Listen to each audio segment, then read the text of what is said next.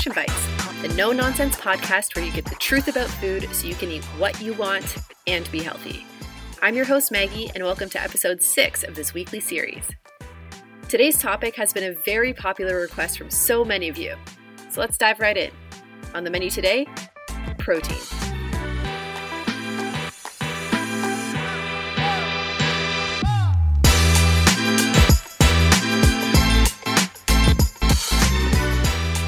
Protein began its ascent into health popularity in the early 2000s.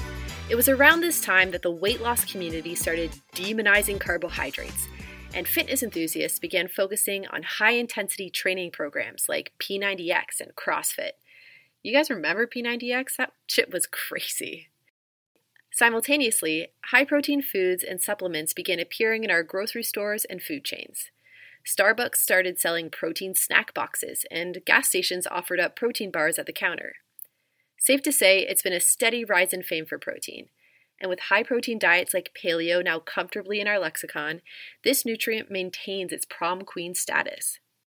The problem is, there's a lot of misinformation and questions around protein. How much do we need? Where do you get it? How important is it really? So make sure your wireless headphones are charged and settle in to Protein 101.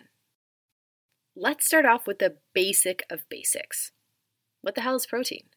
In nutrition, protein is a nutrient that we have to eat relatively large quantities of to survive. It's an important source of energy in our diet, and it's also necessary to build muscle and maintain health. In biology, protein is an incredibly diverse molecule, shape shifting like Mystique from X Men. It's found in every tissue, organ, and body part, from our bones to hair to skin and everything in between. It also makes up all of the enzymes, hormones, and DNA within our bodies. As a molecule, protein provides a lot of structural integrity, so almost anything that is built in a living organism is made in part of protein. On a molecular level, protein is made from building blocks called amino acids. There are about 20 different types of amino acids that humans require to live. Think of them like Lego blocks. Each of those 20 are a different size and shape. And so, to create everything in our bodies, from a tiny piece of DNA to our eyelashes, requires a different combination and quantity of amino acids. Some of these amino acids we can make ourselves, and others we have to source from food. Eating a diverse diet is one way to make sure we get all 20 amino acids that we need. One downside about protein is that we don't store it very well. There's no giant bin of Lego pieces for us to dump on the ground and sort through when we need. After we eat protein, we have a temporary pool of amino acids in our blood. This short term reserve is circulated around our body, and when an organ or tissue needs to build or repair something, it takes the right building block from this pool. But this pool needs to be constantly replenished, which is why we have to eat protein regularly. Because protein provides structure to so many living things, that means it's found in almost all of the plants and animals that we eat, even foods like apples and zucchini contain small amounts of protein. Animal meats and their byproducts, like dairy and eggs, are considered high sources of protein. Most meat is about 50% of protein by weight, and fish is just slightly less than that. Contrary to meathead conspiracy theories, plenty of plants also provide great sources of protein, like soy, nuts, seeds, beans, and lentils. And some of these even provide more protein by weight than dairy or eggs. Like I covered in episode one of the podcast, there are two categories of dietary proteins complete and incomplete. Of the 20 amino acids that we need, there are nine that we have to source from food. This VIP group are called the essential amino acids. Dietary proteins that contain these essential amino acids are called complete. And if a dietary protein is missing any one of those essential amino acids, it's called incomplete.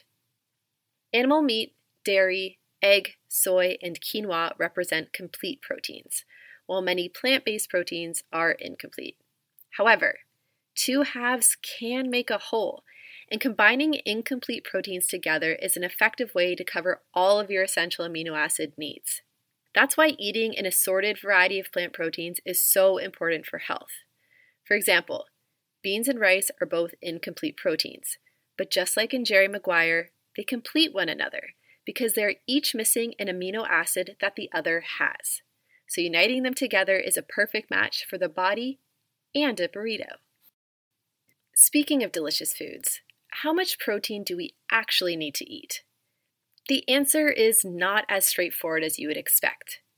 Because protein is such a complex molecule that comes in so many different shapes and sizes, not all dietary protein is treated the same in the body.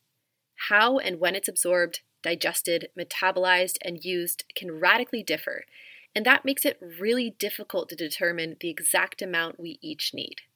Even scientists and health professionals are in disagreement about our daily recommendation. What they do agree on, though, are the following four key factors that influence your protein needs age, life stage, weight, and level of physical activity. Life stage is particularly important. Anytime you are in a period of rapid growth, like when you're a child, you're pregnant or breastfeeding, or gaining a lot of muscle, more protein is required to build your body. On the flip side, if you're in a period of life where muscle and bone loss is rapid, like during elderly age, high levels of protein are also required to make sure you don't lose any more than what you already have. In terms of a general recommendation for your individual protein need, like a real number you can keep in mind, there are two ways to determine this. But I have to warn you both involve calculations and food tracking. I'm so sorry. The first method involves calculating your specific daily calorie needs and then making sure you source between 10 and 35% of those calories from protein. There's no one specific percentage that rules them all, but it does seem that many health professionals suggest 20% of calories from protein as a decent amount.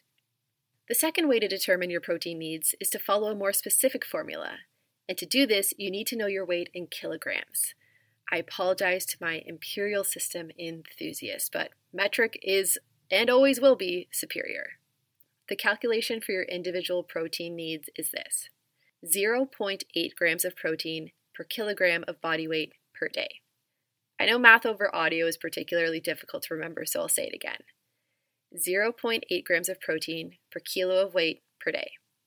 For a 140 pound person, that equals about 50 grams of protein per day. And for a 200 pound person, it's about 72 grams. But those numbers are essentially meaningless unless we know how much protein is in our food. Again, speaking really generally here, a serving of meat can provide anywhere between 30 to 50 grams of protein, depending on its size, of course. Half a cup of beans, tofu, or lentils hovers around 15 grams, and a single egg, serving of yogurt, or small handful of nuts is less than 10.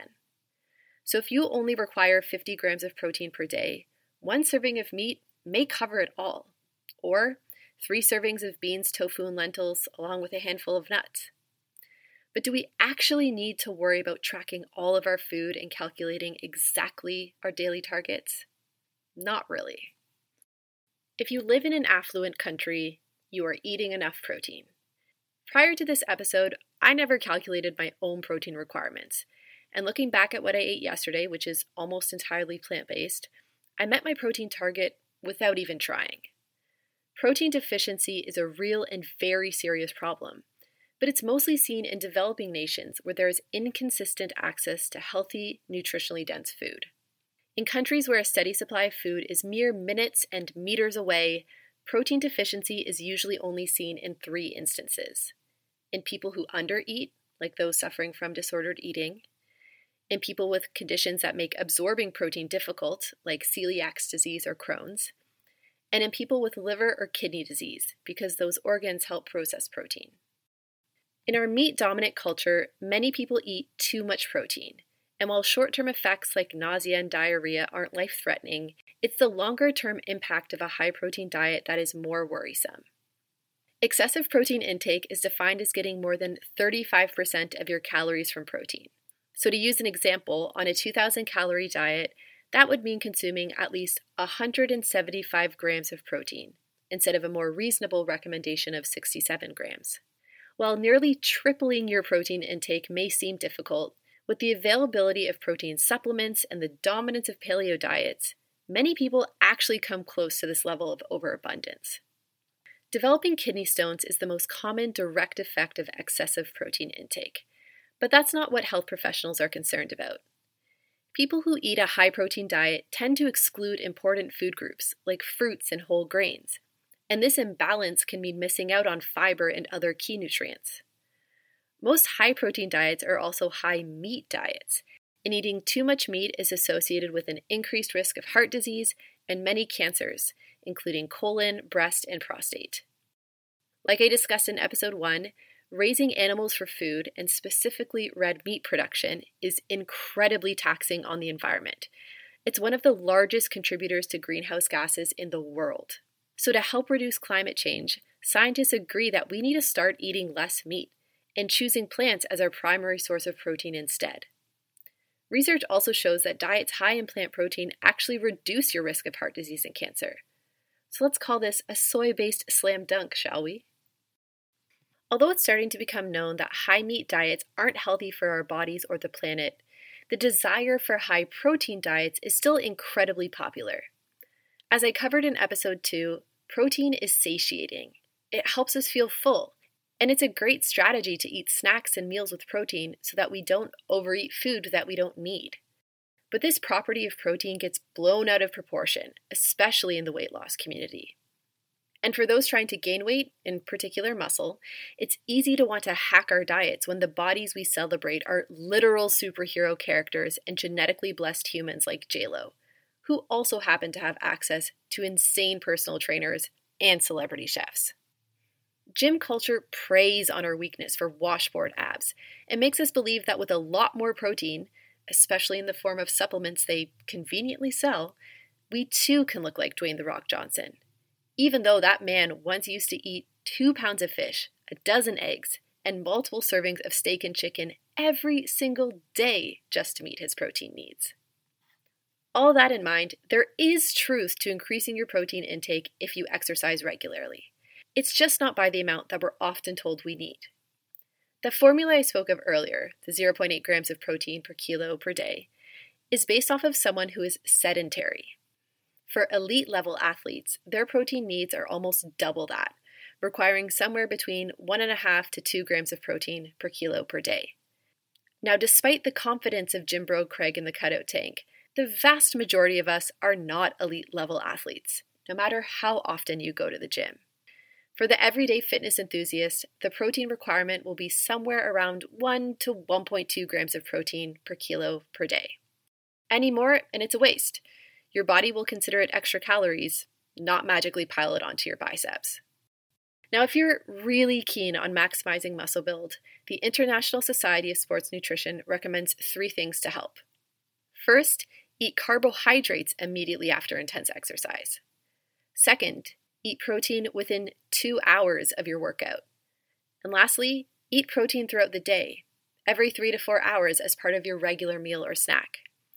Remember that we can't store protein, so it's important to keep a steady supply of amino acids in your body. Despite protein supplements being so common in fitness culture, many nutritionists and health focused trainers recommend sourcing protein through real food rather than powders, shakes, and bars. Even though they are a convenient way to get a big hit of protein, these supplements are not well regulated. And with little legal oversight, what's inside these products is not always what we expect. In 2020, a nonprofit group called the Clean Label Project found toxins in over 97% of protein powders they screened.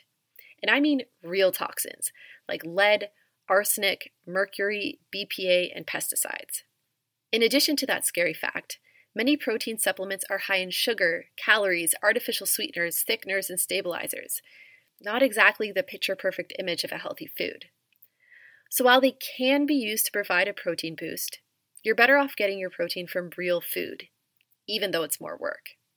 And if you can't live without your protein powder, at least do some research to make sure that what you're eating is safe and does not surprise you with high amounts of sugar or other mystery ingredients. The incredible complexity of protein is both a biological blessing and an educational curse. This macronutrient is responsible for the structure and functioning of our entire body, and it's critical that we consume it every day. While the exact amount of protein we need is not perfectly defined or easy to calculate, it's safe to say that if you live in a Western country, you are meeting your daily needs. If you exercise regularly, you'll want to pay attention to adding more protein into your meals and snacks. And remember, adding protein does not equal adding meat. For the sake of the planet and your health, try to eat more plant based proteins. Open up that can of beans, grill that plant based patty, and crack open a bag of sunflower seeds. Protein is everywhere, and it's damn delicious. That's been the bite for today. Stay hungry.